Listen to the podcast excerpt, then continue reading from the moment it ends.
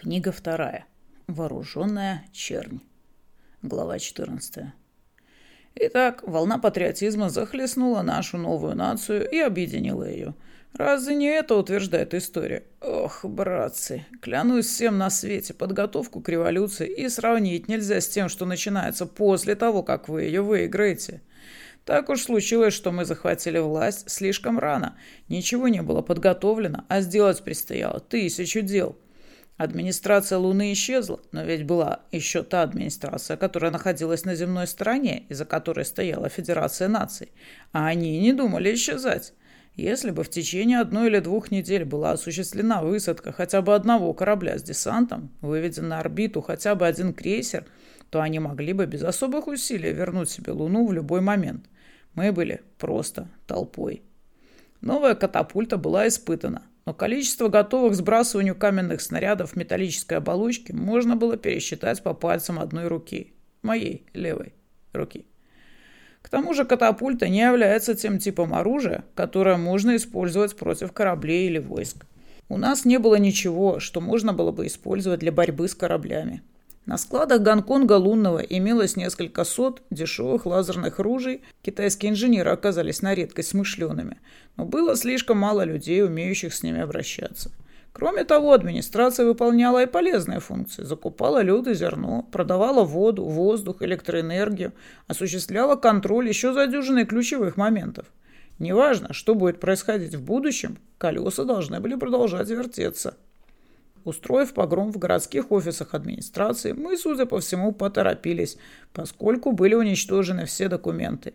Однако проф продолжал настаивать на том, что жителям Луны был необходим символ, на который они могли обрушить свой праведный гнев. А офисы вполне для этого подходили. Они были наименее ценными и наиболее одиозными. Но, тем не менее, управление коммуникациями оставалось в руках Майка. А это значило, что он управлял практически всем – Проф начал с установления контроля над новостями, поступающими с земной стороны и передаваемыми туда. Майку предстояло заниматься цензурой и фабрикацией фальшивых новостей до тех пор, пока мы не придем к решению о том, что именно следует сообщать на Теру. Кроме того, был введен в действие план М, который предусматривал, что комплекс будет отрезан от остальной части Луны, а вместе с ним связи лишится обсерватория Ричардсона работающая вместе с ней лаборатории, радиотелескоп Пирса, селенофизическая станция и все прочее – Ученые Стеры, работавшие в этих лабораториях, тоже представляли собой проблему, их состав постоянно менялся. Если им удавалось продлить срок своего пребывания на Луне хотя бы до 6 месяцев, то исключительно благодаря центрифуге. Большинство находившихся на Луне жителей Терры, за исключением горстки туристов, были учеными. С этими людьми было необходимо что-то делать. Для начала было бы достаточно не дать им возможность связаться с Террой комплексе были отключены все линии телефонной связи, и Майк даже после того, как движение возобновилось, не позволял капсулам останавливаться на какой-нибудь из станций комплекса, пока Финн Нильсен и его отряд не закончили свою грязную работу. Оказалось, что надсмотрщик остался в живых. Да, мы не намеревались убивать его. Проф считал, что живого надсмотрщика в любой момент можно сделать мертвым, в то время как воскресить мертвого, если он вдруг понадобится, нам не удастся. Итак, надсмотрщик выжил, а с ним и три его женщины. Однако пользы от него больше не было никакой. Его мозг слишком долго находился в состоянии кислородного голодания, и надсмотрщик превратился в растение. Никто из его охранников так и не оправился, даже те, что были моложе его. Больше никто в комплексе не пострадал. Как только включился свет и возобновилась подача кислорода, все пришли в норму, включая шестерых насильников, находившихся под замком в казармах. Финн решил, что просто расстрелять их было бы непростительным легкомыслием, поэтому он устроил над ними суд, использовав людей своего отряда в качестве присяжных. С убийц сорвали одежду и, связав по рукам и ногам, отдали на расправу женщинам комплекса. Воспоминания о том, что произошло дальше, вызывает у меня приступ тошноты, но я не думаю, что на их долю выпало больше страданий, чем пришлось принести Мэри Лайонс. Женщины – существа удивительные, нежные, кроткие, мягкие, но при этом гораздо более беспощадные, чем мы. Позвольте мне нарушить ход повествования и упомянуть о том, что случилось со шпиками. Вая была в такой ярости, что намеревалась ликвидировать их, но когда дело дошло до самой ликвидации, весь ее запал куда-то исчез. Я ожидал, что проф согласится с ней, но он покачал головой.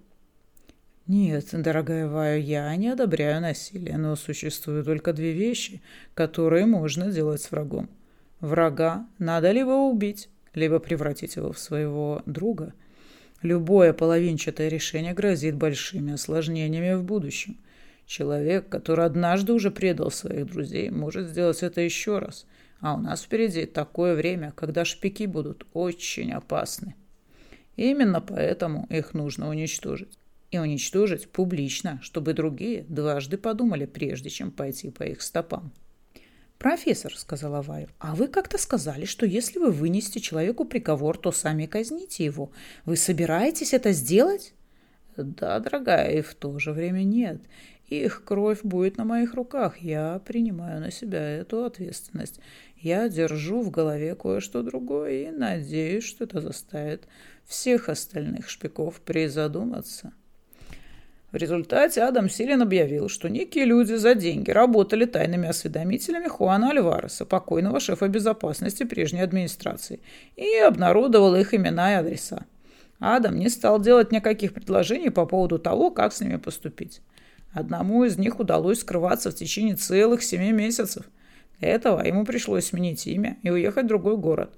Но в начале 2077 года его тело было найдено с внешней стороны одного из шлюзов Новолена – Большинство шпиков, однако, не протянули и нескольких часов.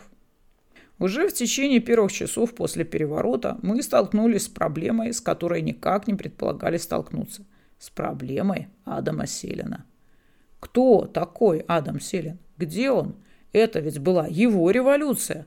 Он проработал каждую ее деталь, и каждый из наших товарищей знал его голос. Мы вышли из тени. Так где же Адам Селин? Мы потратили большую часть ночи, обсуждая эту проблему в комнате отеля «Свалка». Мы спорили об этом в перерывах между обсуждением сотен других возникших проблем и разговорами с людьми, которые хотели знать, что делать дальше, в то время как Адам на разные голоса отдавал распоряжения по вопросам, которые не требовали обсуждения, фальсифицировал предназначенные для передачи на Теру новости, поддерживал изоляцию комплекса и занимался множеством других дел. Нет ни малейших сомнений в том, что без Майка мы не сумели бы ни захватить Луну, ни удержать ее. Я считал, что Адамом должен стать проф. Он был нашим теоретиком, тем, кто разрабатывал наши планы, и его знали все. Некоторые из наших товарищей, занимающие ответственные посты, знали его как товарища Билла. Другие люди знали и уважали профессора Бернарда де Паза. Он учил чуть ли не половину всех уважаемых граждан Луносити и множество людей из других поселений. Он был известен всем важным персонам Луны. «Нет», — сказал на это проф. «Почему нет?» — спросила Ваю. «Проф, вы уже избраны. Майк, скажи ему об этом». «Я попридержу свое мнение», — сказал Майк. «Хочу услышать, что скажет проф». «Майк, я думаю, ты уже проанализировал ситуацию», — ответил проф. Ваю, самый дорогой из моих товарищей, я не стал бы отказываться, если бы это было реально. Но у нас нет никакой возможности сделать, чтобы мой голос звучал как голос Адама. А каждый из наших товарищей знает его голос. Именно для этой цели Майка сделал его таким запоминающимся. Затем мы обсудили возможность того, что нам все-таки удастся выдать профа за Адама, в том случае, если мы будем показывать только его видеоизображение, а Майк будет голосом Адама озвучивать все, что говорит проф. Но от этой идеи тоже пришлось отказаться. Слишком много людей слышали профа и знали его голос и манеру говорить, ничуть не напоминающие те, что были у Адама. Затем мы рассмотрели эту же возможность в отношении меня. И у меня, и у Майка был баритон – не так уж много людей знали, как мой голос звучит по телефону, а уж о видео и речи не было. Я отказался в весьма резкой форме. Людям и так предстояло немало изумиться, когда им станет известно, что я один из помощников председателя. И никто и никогда не поверит в то, что я и есть номер первый. «Давайте остановимся на промежуточном варианте», – предложил я. «До настоящего времени личность Адама была тайной. Пусть она так и останется тайной. Его будут видеть только по видео и только в маске. Проф, вы предоставите Адаму тело, а Майк обеспечит голос». Я не смог бы придумать другого, столь же верного способа лишиться доверия в самый критический период, покачал головой проф, чем если у нас будет лидер, носящий маску. Нет, Мани. Мы обсудили, не стоит ли нам поискать актера, который сыграл бы эту роль. На Луне не было профессиональных актеров, но были хорошие любители, например, любительская труппа Луны или ассоциация «Новый Большой театр». «Нет», — сказал проф, — «не говоря уже о том, что нам необходим актер, обладающий некоторыми определенными чертами характера, такой, которому не пришло бы и в голову вообразить себя Наполеоном, мы к тому же не можем ждать. Адам должен взять руководство в свои руки не позднее завтрашнего утра». «В таком случае, — сказал я, — вы сами ответили на свой вопрос. Нам придется использовать Майка и никогда не показывать его по видео. Он будет выступать только по радио. Придется придумать какое-нибудь объяснение тому, почему Адама никто не должен видеть. «Я вынужден согласиться с этим», — сказал проф. «Ман, мой самый старый друг, а почему ты считаешь, что меня нельзя показывать?» — спросил Майк.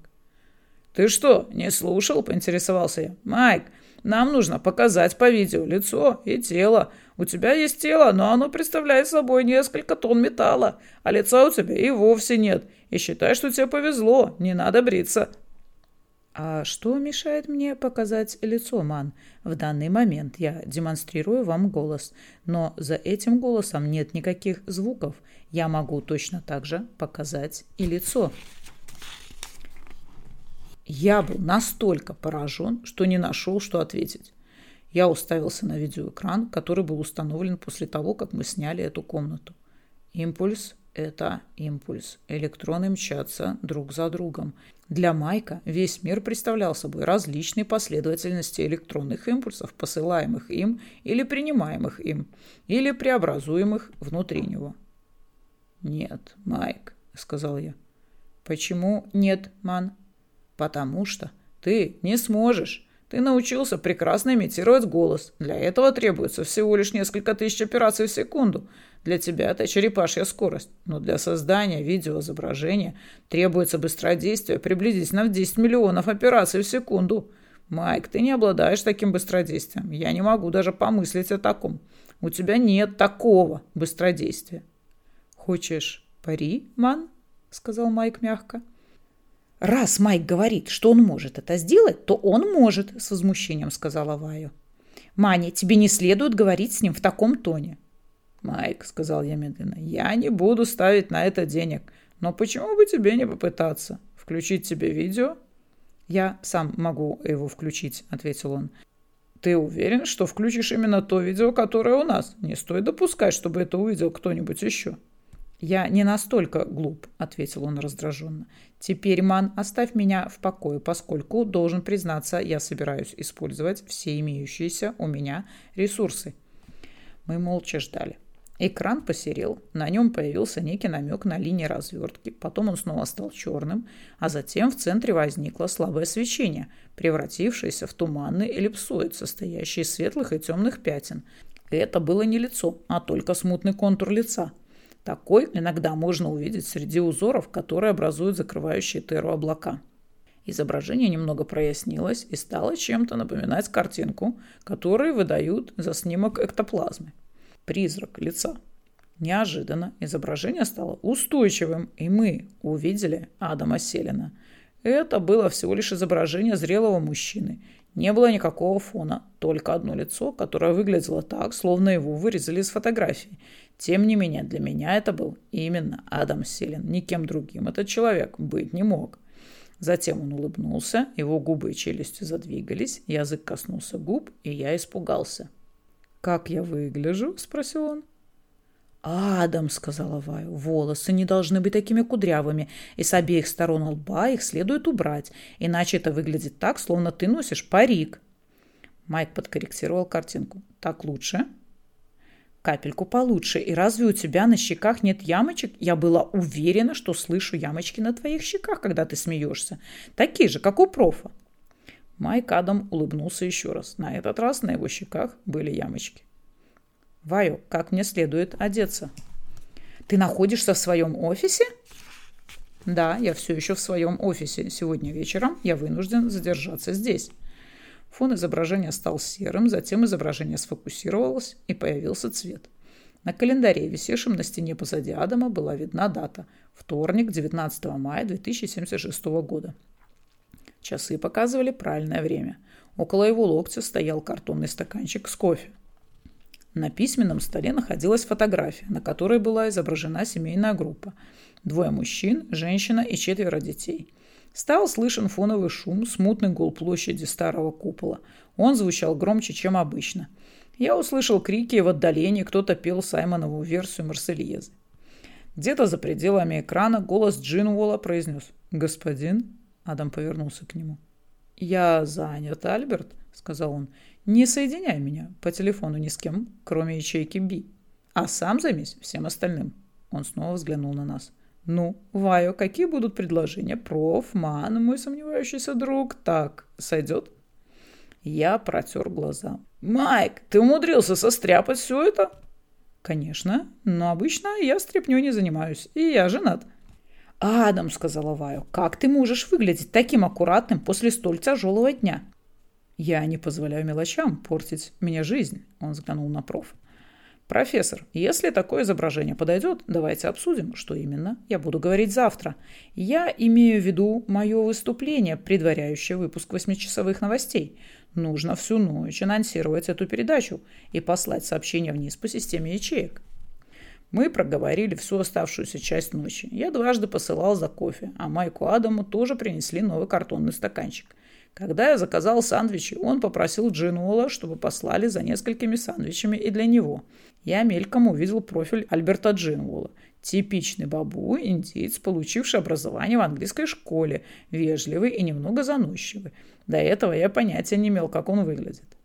К трем часам мы выработали генеральную линию. Затем Майк отрепетировал свою речь. Профессор указал на несколько пунктов, которые, по его мнению, следовало бы добавить. Майк внес исправление. После этого мы решили немного отдохнуть. Даже Майк Адам уже начал позевывать, хотя в действительности Майк в течение всей ночи продолжал выполнять порученные ему дела. Контролировал передачи на Теру, держал комплекс отрезанным от линии связи и прослушивал множество телефонов. Мы с профом устроились на большой кровати. Ваю растянулась на кушетке. Я свистнул, и свет выключился. Мы впервые за последний год спали без грузил. Когда Адам Селин зачитывал обращение к свободной луне, мы как раз завтракали. Он был одновременно мягким и сильным, страстным и убедительным. Граждане свободной луны, друзья, товарищи, позвольте мне представиться тем, кто меня не знает. Я Адам Селин, председатель Чрезвычайного комитета освобождения Луны, теперь Комитета Свободной Луны, поскольку все мы, наконец, свободны. Так называемая администрация, которая в течение долгого времени узурпировала власть над нашей Родиной, свергнута. Я являюсь временным главой того правительства, которое мы сейчас имеем, Чрезвычайного комитета – в самое ближайшее время, сразу же, как только это станет возможным, вы изберете себе свое собственное правительство. Адам улыбнулся и сделал жест, словно призывая оказать ему поддержку. Я надеюсь, что с вашей помощью мне удастся сделать все, что в моих силах. Проявите терпимость, мы не можем избежать ошибок. Товарищи, если вы еще не открылись своим друзьям и соседям, то сейчас самое время сделать это. Граждане, Наши требования могут быть доведены до вашего сведения через ваших соседей, и я надеюсь, что вы добровольно согласитесь выполнить то, о чем мы вас просим. Это приблизит тот день, когда жизнь вернется к своему нормальному течению, к своему новому нормальному течению, свободному от администрации, свободному от охранников, свободному от размещенных здесь войск, свободному от паспортного контроля, обысков и беспричинных арестов. Нам предстоит переходный период, поэтому я обращаюсь к вам всем. Пожалуйста, вернитесь к работе, продолжайте жить своей обычной жизнью. Тем из вас, кто работал в прежней администрации, следует делать то же самое. Возвращайтесь на работу. Ваши обязанности останутся прежними, и зарплату вам будут выплачивать, как и раньше – до тех пор, пока мы не решим, что из аппарата администрации нам по-прежнему необходимо, что уже не нужно, а что следует сохранить в несколько измененном виде. Наши новые граждане, каторжники, отбывающие наказание, которому вас приговорили на земной стороне. Вы свободны, ваше заключение закончилось. Но я надеюсь, что на текущий период времени вы вернетесь к своей работе. Мы не требуем от вас, чтобы вы делали это. Дни насилия ушли в прошлое, но мы вас настоятельно просим об этом. Конечно, вы вольны покинуть комплекс, вольны идти, куда вам заблагорассудится – Движение капсул подземки к комплексу и из него будет восстановлено незамедлительно. Но прежде чем вы воспользуетесь своей новообретенной свободой, позвольте напомнить вам, бесплатных завтраков не бывает. Вам лучше пока оставаться там, где вы находитесь. Мы будем доставлять вам пищу, возможно, не слишком изысканную, но зато горячую и вовремя. Я попросил генерального менеджера компании «Луноход» временно принять на себя исполнение ключевых функций свергнутой администрации. Эта компания будет осуществлять временное руководство и приступит к анализу способов, которые позволят нам ликвидировать те структуры администрации, которые способствовали поддержанию тирании, а ее полезные структуры передать в частные руки. Пожалуйста, окажите им посильную помощь в этом деле. Я обращаюсь с приветствием гражданам государств Терры, которые находятся среди нас, к ученым, путешественникам и всем остальным. Вы являетесь свидетелями редкого события – рождения новой нации. Но рождение всегда сопровождается болью и кровью. Это рождение тоже не стало исключением. Мы надеемся, что все уже позади. Вам не доставят ненужных неприятностей, и как только это станет возможным, мы организуем вашу доставку домой – с другой стороны, если вы решите остаться, то мы еще с большей радостью поприветствуем вас как своих новых сограждан. Но в настоящий момент я настоятельно прошу вас не появляться в коридорах и избегать инцидентов, которые могут повлечь за собой нежелательное кровопролитие. Проявляйте терпимость, а я со своей стороны призываю своих граждан проявлять терпимость по отношению к вам. Ученые Терры, находящиеся в обсерватории и других подобных учреждениях, продолжайте свою работу и не обращайте на нас внимания. Тогда вы даже не заметите того, что вам пришлось стать свидетелями мук, которыми сопровождалось появление на свет новой нации. И еще один момент. Мне с сожалением приходится сообщить вам, что мы вынуждены временно вмешаться в ваше право на установление связи с земной стороной. Это сделано исключительно в силу необходимости, и цензура будет снята сразу же, как только это станет возможным. Цензура ненавистна нам так же, как и вам. Товарищ, не пытайтесь увидеться со мной и звоните только, если это действительно важно. У меня нет дублеров, я не спал всю прошлую ночь и предполагаю, что мне не придется спать и сегодня. Я не могу обращаться к вам на митингах. Не могу пожимать руки, не могу принимать делегации. Я должен постоянно находиться за своим письменным столом и работать для того, чтобы в ближайшее время сложить в себя все эти обязанности и передать их тому, кого вы сами изберете. Он улыбнулся. Я полагаю, что увидеться со мной будет столь же непросто, как и с Саймоном Шутником. Передача продолжалась 15 минут и, по сути, сводилась к следующему. Возвращайтесь к своей работе, проявляйте терпение и дайте нам время перевести дух. Но ученым почти удалось не оставить нам времени. Мне стоило раньше догадаться об этом. Я ведь и сам того же поля ягода. Вся связь с земной страной шла через Майка. Но у этих высоколобых была куча всякого электронного оборудования – и как только они пришли к определенному решению, сооружение передатчика, сигнал которого мог достичь Тыры, заняло у них лишь несколько часов. Нас спасло только то, что нашелся один ученый, симпатизировавший нашему делу и полагавший, что Луна должна быть свободной. Он постарался дозвониться до Адама Селина, но вышел на одну женщину из нашего вспомогательного подразделения, сформированного нами из членов ячейки уровней Б и Г. К такой системе нам пришлось прибегнуть в качестве самозащиты, поскольку, несмотря на все просьбы Майка, сразу же по окончании передачи половина Луны попыталась дозвониться до Адама Селина с самыми разнообразными вопросами, начиная от людей, обращавшихся к нему с просьбами и требованиями, и кончая озабоченными личностями, желающими объяснить Адаму, как именно он должен делать свое дело. После того, как мне пришлось ответить на сотню звонков, которые поступили ко мне благодаря рвению какого-то товарища из телефонной компании, мы установили это буферное подразделение. К счастью, та женщина, которая отвечала на звонок ученого, разобралась в ситуации и перезвонила мне. Спустя несколько минут мы с Фином Нильсоном и несколькими вооруженными людьми, которые пожелали присоединиться к нам, направлялись в капсуле к зоне, где располагалась лаборатория. Наш информатор побоялся назвать свое имя, но сообщил, где находится передатчик. Мы поймали их как раз в тот момент, когда они вели передачу, и они остались живых только благодаря быстроте действий Фина. У его людей руки чесались устроить расправу. Но нам совсем не хотелось создавать прецедент. Мы с Фином достигли соглашения по этому вопросу еще по пути сюда. Ученых сложно запугать, у них мозги работают иначе. Следовало подойти к ним с другой стороны. Я ударом ноги разбил передатчик в дребезги, приказал их руководителю, чтобы все собрались в холле и потребовал устроить там перекличку, в месте, которое находилось недалеко от телефона. Затем я поговорил с Майком, получил от него список имен и сказал главному. «Доктор, вы сказали мне, что здесь собрались все, но такие-то и такие-то люди отсутствуют. Давайте-ка их сюда». Как выяснилось, отсутствующие граждане Терры, хотя и были извещены, просто отказались прервать свою работу. Типичные ученые.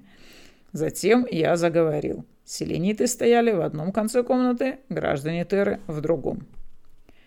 «Мы пытались обращаться с вами, как с гостями», — сказал я, «но трое из вас попытались передать сообщение на земную сторону. Возможно, им это удалось». Я повернулся к руководителю ученых. «Доктор, я могу здесь все обыскать поселения, все сооружения на поверхности, все лаборатории и уничтожить все, что может быть использовано для создания передатчика. Я сам по профессии электронщик, поэтому знаю, что существует огромное количество различных узлов, которые можно превратить в передающее устройство.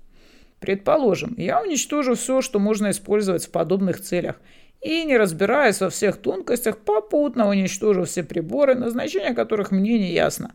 Каков будет результат, можно было подумать, что я собираюсь убить его ребенка. Его лицо стало пепельным.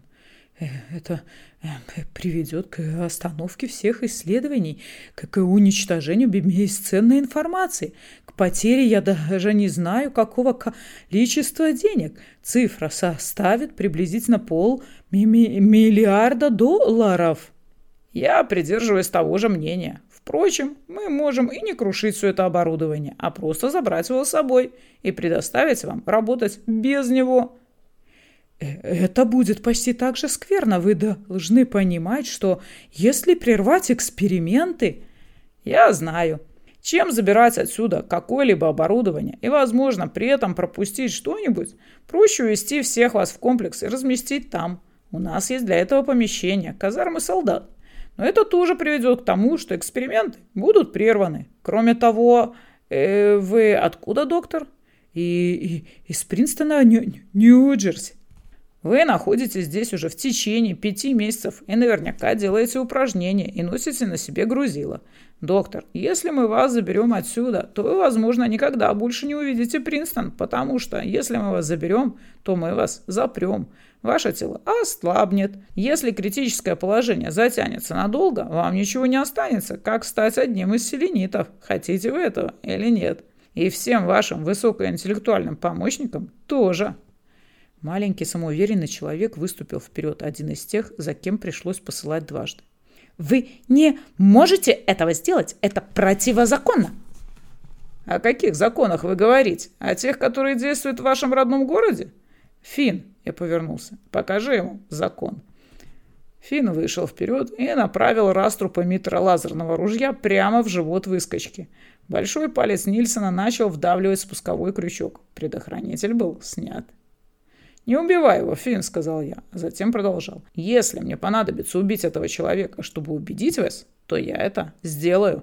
Поэтому следите друг за другом. И еще одна попытка выйти на связь с Терой приведет к тому, что вы все окончательно распрощаетесь с надеждой вновь увидеть свой дом. И к тому же загубит все ваши исследования.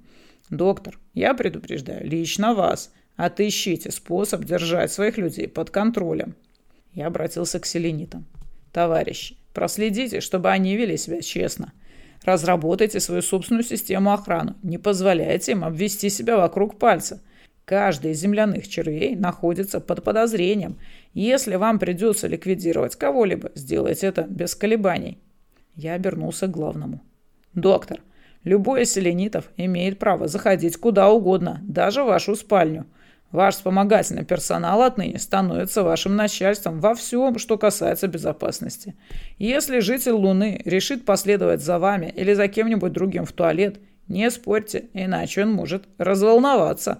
Я вновь обратился к селенитам. Безопасность превыше всего. Каждый из вас работает с кем-нибудь из этих земляных червей. Наблюдайте за ними. Распределите между собой работу и постарайтесь ничего не упустить.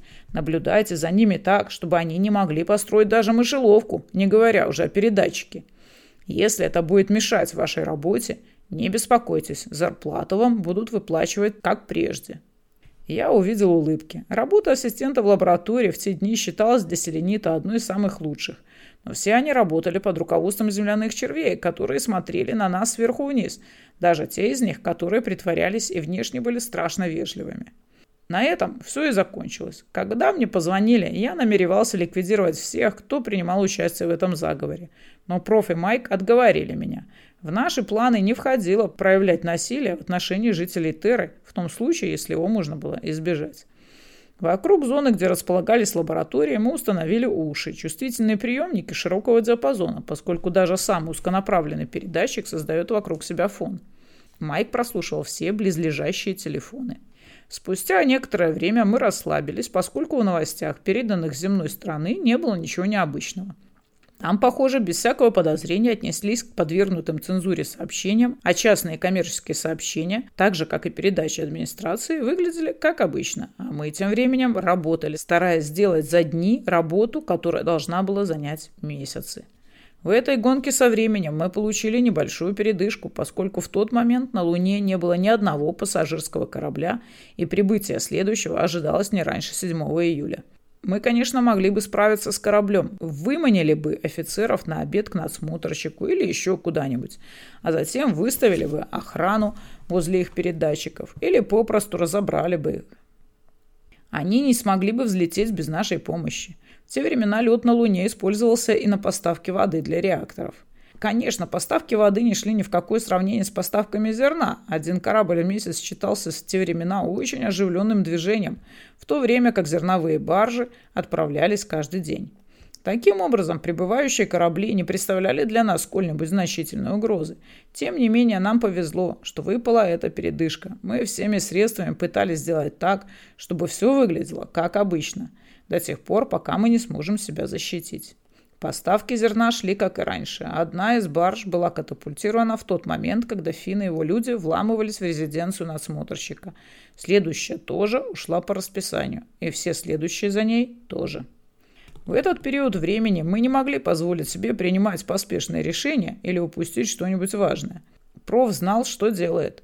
Для столь маленькой страны, как Луна, поставка зерна являлась операцией крупномасштабной, а для того, чтобы в этом деле произошли какие-либо перемены, был необходим срок гораздо больший, чем половина лунного месяца. В этот процесс было вовлечено множество людей, и от того, как он шел, зависело, получат ли они свой хлеб и свое пиво. Если бы наш комитет распорядился наложить эмбарго и остановил закупку зерна, нас бы попросту вышвырнули и заменили бы на новый комитет, который руководствовался бы совсем другими идеями. Проф сказал, что потребуется время для того, чтобы воспитать у людей новый тип мышления. Тем временем зерновые баржи отправлялись, как обычно.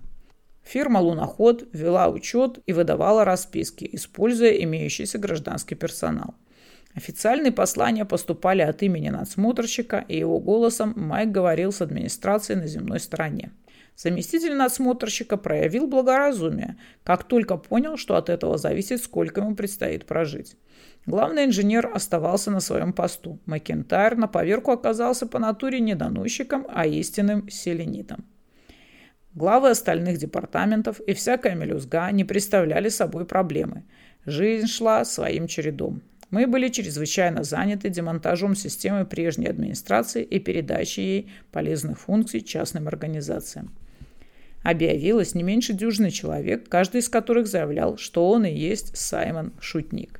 В ответ на это Саймон написал весьма резкие стихи, разоблачающие их как самозванцев. А его фото появилось на первых страницах «Лунатика», «Правды» и «Гонга». Вайо смогла снова стать блондинкой. Она съездила на новую катапульту повидаться с Грегом. Затем поехала навестить свой старый дом в Гонконге. С собой она взяла Анну, которая хотела посмотреть этот город. Вая нуждалась в отдыхе, и проф уговорил ее взять отпуск, заявив, что она может постоянно держать с нами связь по телефону. Я взял на себя руководство ее стилягами, а моими помощниками стали Слим и Хейзел, сообразительные, умные ребята, которым я мог доверять.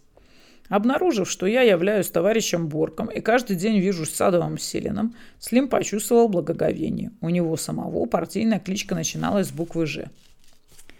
Была еще и другая причина, по которой они составили хорошую команду. У Хейзел неожиданно стали появляться плавно округлые линии, и повинен в этом был не только роскошный стол Мими. Просто она достигла определенной точки своей орбиты.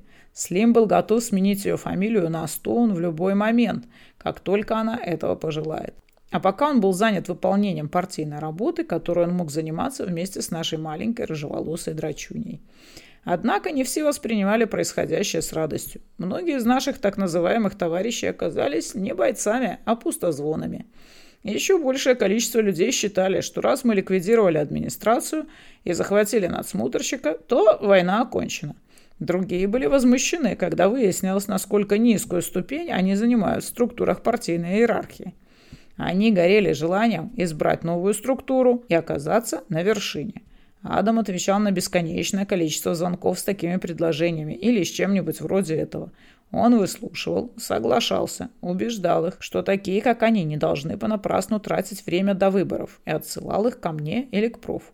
Я пытался поручать им кое-какую работу, но не могу припомнить, чтобы кто-нибудь из этих амбициозных личностей не оказался на деле пустым местом. Было необходимо переделать бесконечное количество дел, а работать не хотел никто. Ну, может быть, за исключением нескольких человек. Самыми лучшими из наших добровольных помощников оказались люди, которые раньше в поле зрения партии даже и не попадали. Но в общем и целом селениты, вне зависимости от того, состояли они в партии или нет, к патриотической работе интереса не проявляли, если только она не оплачивалась достаточно хорошо. Один тип, заявлявший, что он член партии, на самом деле он им не был, Привязался ко мне в отеле «Свалка», где мы разместили свою штаб-квартиру. Он хотел, чтобы я заключил с ним контракт на поставку 50 тысяч значков для ветеранов революции, тех, кто вступил в партию еще до переворота, утверждая, что это принесет ему всего лишь небольшую прибыль, по моим прикидкам около 400%, позволит мне немного заработать и осчастливит всех и каждого. Когда я отшил его, он начал грозить, что сообщит об этом Адаму Селину, моему очень близкому другу, который покажет тебе, что почем. Так о факте саботажа. Это была единственная помощь, которую мы получили. А нужно было нам совсем другое. Нам нужна была сталь для новой катапульты и в большом количестве. Проф поинтересовался, действительно ли необходимо заключать каменные снаряды в стальную оболочку. В ответ на это мне пришлось указать ему, что индукционное поле не может взаимодействовать с камнем. Нам нужно было переместить баллистические радары Майка на площадке старой катапульты и установить доплеровский радар у новой катапульты. Нужно было проделать и то, и это, поскольку мы предполагали, что на старую катапульту будет произведена атака из космоса. Мы объявили, что нам требуются добровольцы. Из всех, откликнувшихся на этот призыв, только два человека могли принести реальную пользу. А нужно было несколько сот механиков, не возражавших против того, чтобы работать в скафандрах. Нам пришлось нанять их за соответствующую плату. Луноход был заложен в банке Гонконга Лунного. У нас не было времени на то, чтобы выкрасть такую сумму, а большая часть наших фондов была переведена к Стю на земную сторону. Наш истинный товарищ Фу Мозес Моррис, чья подпись стояла на большинстве наших документов, в результате дошел до полного разорения, и ему пришлось начинать все сначала, открыв в Конгвилле маленькую мастерскую. Это, однако, случилось позже. После переворота сертификаты администрации, которые прежде шли по отношению к доллару Гонконга как 3 к 1, упали до уровня 17 к 1. И среди гражданских служащих поднялся вой, поскольку Майк продолжал расплачиваться с ними чеками администрации. Мы объявили им, что они вольны оставаться на своих должностях или уволиться. Затем мы снова наняли тех, кто был нам нужен, и стали платить им долларами Гонконга. Но это привело к тому, что образовалась большая группа людей, настроенных не в нашу пользу. Они тосковали по добрым старым временам и были готовы вонзить нож в спину новому режиму. Фермеры, выращивающие зерно, и брокеры, торгующие им, тоже были недовольны, поскольку выплаты у катапульты продолжали осуществляться деньгами администрации по тем же фиксированным ценам, что и раньше. «Мы не хотим их брать», — вопили они, а представитель лунохода пожимал плечами и говорил им, что они и не обязаны. Но раз уж это зерно все же поступает администрации на земной стороне, так оно и было, то и получить за него они могут только сертификатами администрации. Поэтому либо берите чеки, либо грузите свое зерно обратно на вездеходы и убирайтесь отсюда. Большинство брали деньги. Все ворчали, а некоторые грозились вообще прекратить выращивание зерна и вместо него заняться овощами или волокнистыми культурами, или еще чем-нибудь, что у них будут покупать за доллары Гонконга. Проф улыбался. Нам был необходим каждый из бурильщиков Луны, особенно шахтеры, занимающиеся добычей льда, у которых имелись тяжелые лазерные буры. Они были нужны нам в качестве солдат. Нужда в них была столь острой, что я рассматривал возможность своего вступления в их ряды, несмотря на то, что у меня не хватало одного крыла, и я уже успел порядком подзабыть, как это делается. Но для того, чтобы справиться с большим буром, нужна сила, а протез – это все-таки не мускулы. Проф велел мне не дурить. Трюк, который мы собирались применить, не сработал бы на земной стороне. Лазерный луч, несущий высокую энергию, лучше всего работает в вакууме. Его эффективность тем выше, чем меньше он рассеивается. Большие буры, которые раньше вгрызались в скальные породы в поисках карманов льда, теперь сделались нашей артиллерией, предназначенной для отражения атаки из космоса. Управляющие системы и кораблей, и снарядов напичканы электроникой, а электронное оборудование не переносит, когда на него воздействует узкосконцентрированным лучом, несущим в себе заряд энергии в несчетное количество джоулей – если мишень загерметизирована, как пилотируемые корабли большинство реактивных снарядов, достаточно просто пробить в них дыру и произойдет резкая декомпрессия. Если она не загерметизирована, то луч тяжелого лазерного бура все равно может поразить ее, ослепить, лишить управления или разрушить какой-нибудь узел, работа которого зависит от электроники. Водородная бомба с разрушенными цепями электронного управления – это уже не бомба, а канистра с дейтеритом лития, которая может только развалиться на куски. Ослепленный корабль – это уже не боевая единица, а никчемная развалина. На словах все это замечательно, но на деле все далеко не так просто. Лазерные буры никогда не предназначались для поражения мишеней, находящихся на расстоянии в тысячи километров. А для того, чтобы переделать их, повысив точность стрельбы, требовалось время – Артиллеристы должны были обладать недюжинной силой воли, чтобы до последнего момента не открывать огонь по цели, мчащейся на них со скоростью около 2 км в секунду. Но ничего лучшего у нас не было, поэтому мы организовали первый и второй добровольческие артиллерийские полки обороны Свободной Луны. Мы организовали два полка, чтобы первый мог сверху вниз смотреть на второй, а второй завидовать первому. В первый входили мужчины постарше, во второй – молодые и полные рвения. Хотя они и именовались добровольцами, мы платили им в долларах Гонконга. Совсем не случайным было и то, что на контролируемом нами рынке за лед платили ничего не стоящими сертификатами администрации.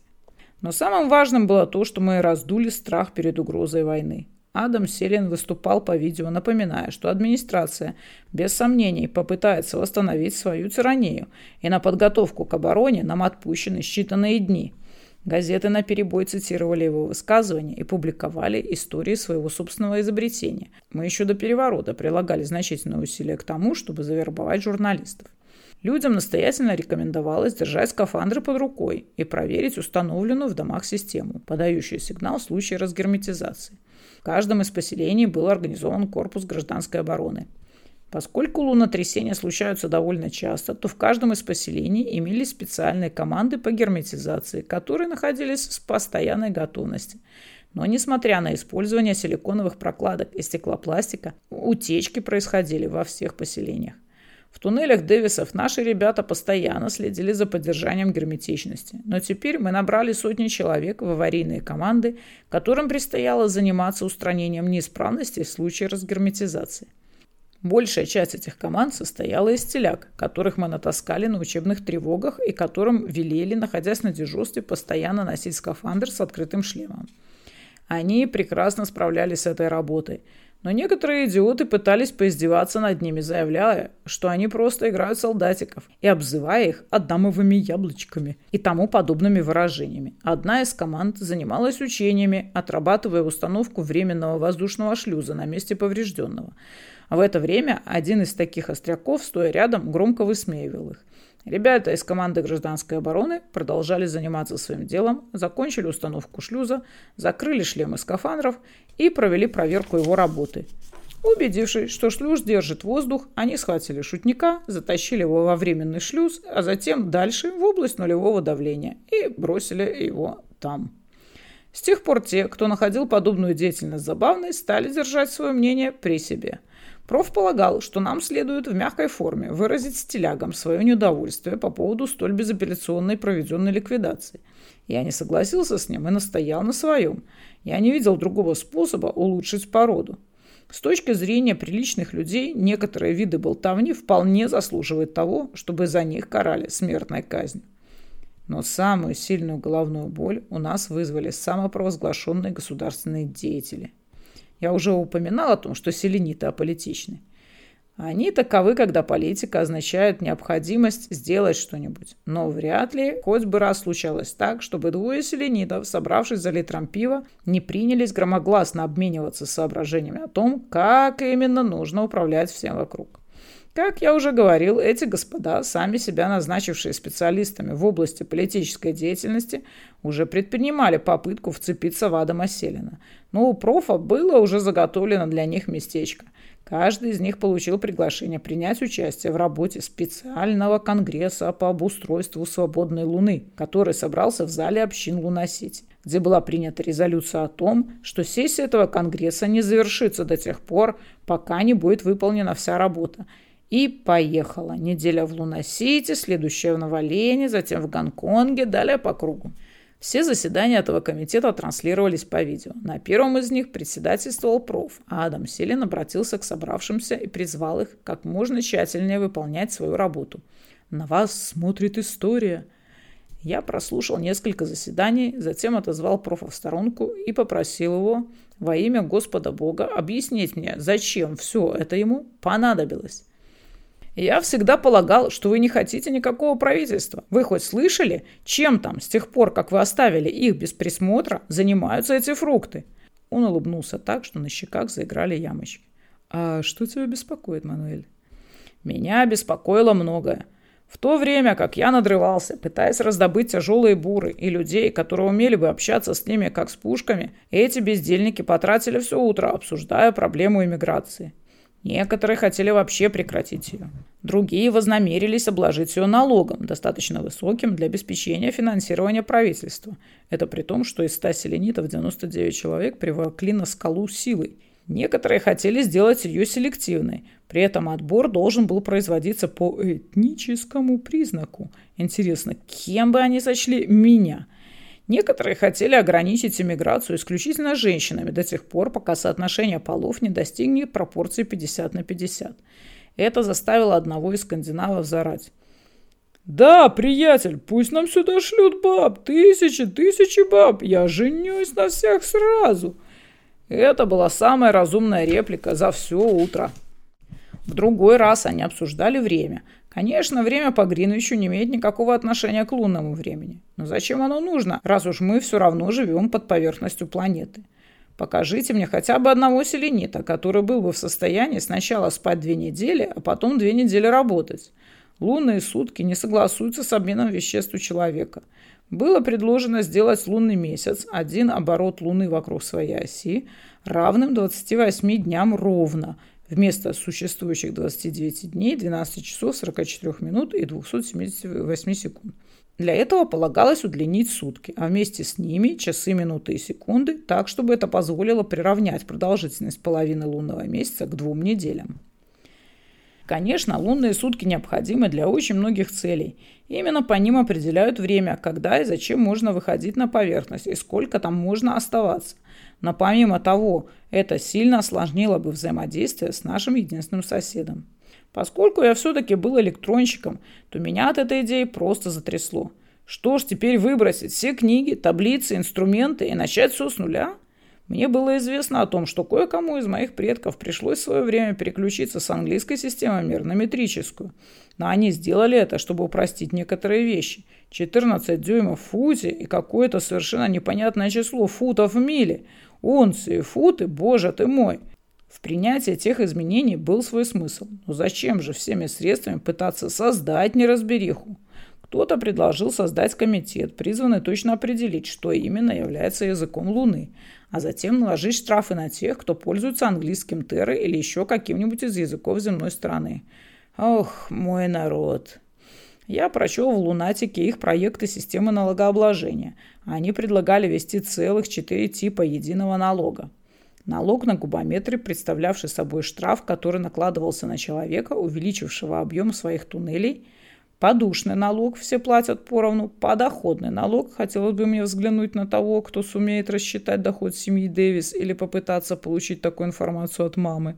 И воздушный налог, который представлял собой непривычную для нас плату за воздух, а нечто совсем иное. Я не вполне понял, почему эта свободная луна собирается драть с нас налоги. У нас их никогда раньше не было, и мы прекрасно обходились без них. Вы просто должны платить за все, что вы получаете. За в небо. А как еще? В другой раз какой-то надутый болван выдвинул предложение о том, что дурной запах изо рта или от тела был признан преступлением, караемым ликвидацией. Я вполне мог бы согласиться с ним. Мне приходилось оказываться в переполненной капсуле вместе с такими вонючими личностями. Но такое случается нечасто, и существует естественная тенденция, ведущая к отмиранию этого недостатка. Судя по тому, какую разборчивость в этом вопросе проявляют женщины, те, от кого постоянно разит, или те, кто на свою беду не может избавиться от дурного запаха, вряд ли окажутся включенными в процесс воспроизводства себе подобных. Одна представительница слабого пола, большинство там составляли мужчины, но женщины компенсировали свою малочисленность при помощи глупости, располагала длинным списком предложений, которые ей хотелось превратить в постоянно действующие законы. Все эти предложения касались сугубо частных дел. Запретить все типы групповых браков. Никаких разводов, никаких прелюбодеяний. Нам пришлось справляться о значении этого понятия. Никаких напитков крепче 4-градусного пива. Церковные службы должны проходить только по субботам. Никакими другими делами в этот день заниматься нельзя. А как насчет обслуживания систем, обеспечивающих подачу воздуха и регуляцию температуры, давления? Леди, как насчет телефонов и капсул подземки? У нее имелся и длинный список лекарственных средств, которые, по ее мнению, следовало запретить, и другой, более короткий список медикаментов, из которого должны были выдаваться не иначе, как по указанию лицензированного врача. Что это вообще такое лицензированный врач? Целитель, к которому я хожу, имеет вывеску с надписью «Практикующий врач» и занимается на стороне букмекерством. Именно поэтому я к нему и хожу. Леди, поймите, на Луне нет медицинских школ. Она даже хотела поставить вне закона азартные игры.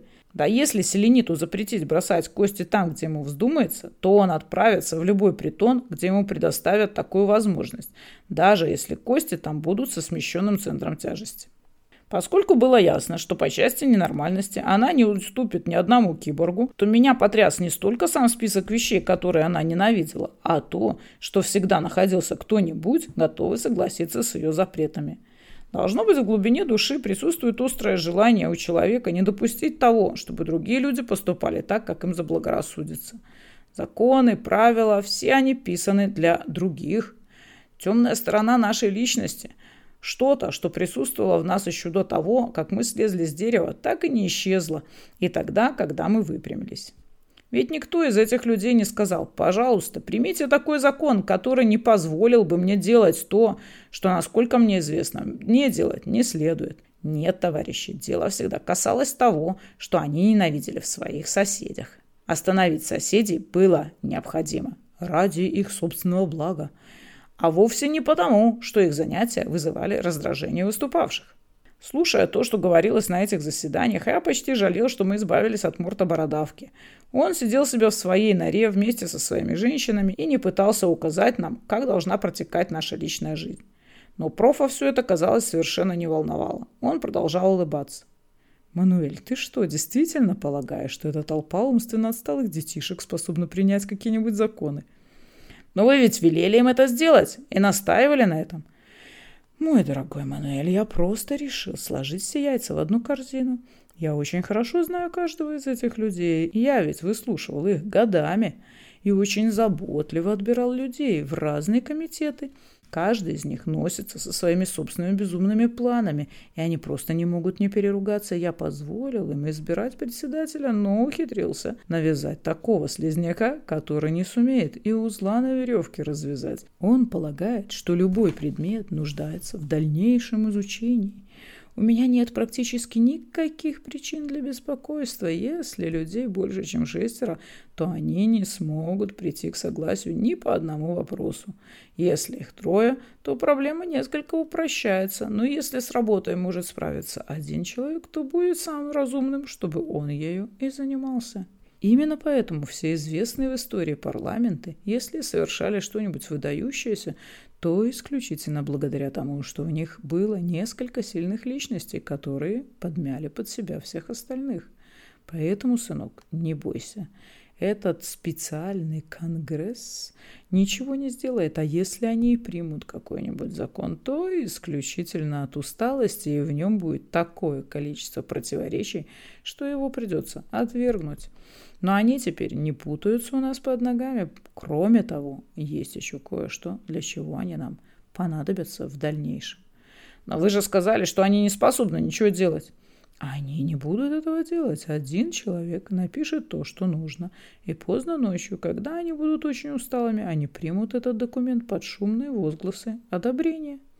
И кто же этот человек? Вы имеете в виду Майка? Это Томас Джефферсон. Он, мой мальчик, был первым из рациональных анархистов, тем самым человеком, которому почти удалось реализовать свою систему при помощи одного из лучших образчиков риторики, который когда-либо существовал в написанном виде. Но его поймали на этом, чего мне, я надеюсь, удастся избежать. Я не в состоянии улучшить его формулировки. Я просто приспособлю их к реалиям Луны 21 века. Я слышал о нем. Это ведь он освободил рабов. А можно сказать, что он попытался, но потерпел неудачу. Не забивай себе этим голову, как у нас продвигается дело с обороной. Я не вижу возможности продолжать притворство после того дня, когда ожидается прибытие следующего корабля. Мы не успеем закончить подготовку к этому времени. Майк говорит, что мы должны быть готовы к этому времени. Мы не были готовы к сроку, но и корабль не прибыл. Ученые перехитрили и меня, и тех селенитов, которым я велел за ними наблюдать. Они установили передающее устройство в фокусе самого большого рефлектора. Ассистенты-селениты купились на лицемерное утверждение о том, что эта штуковина предназначена исключительно для астрофизических исследований. Это, мол, новая деталька для радиотелескопа. Думаю, что для радиотелескопа такая деталь и впрямь была чем-то новым. Излучатель ультракоротких волн и остальное оборудование соединялись с рефлектором при помощи волновода, а зеркало использовалось для того, чтобы точно сфокусировать излучение. Получилась система, по конструкции сильно напоминавшая первые модели радаров, а металлическая сетка и фольга теплоизолирующего экрана антенны задерживали паразитное излучение. Именно поэтому установленные мной уши ничего не услышали. При помощи этого устройства они послали сообщение, изложив в деталях свою версию происходящего. Первой реакцией на это сообщение оказался полученный нами запрос от администрации Земли, присланный насмотрщику с требованием опровергнуть эту мистификацию, найти ее автора и положить ей конец. Вместо этого они получили от нас Декларацию независимости. На Ассамблее Конгресса, состоявшейся 4 июля 2076 года, это было прекрасно.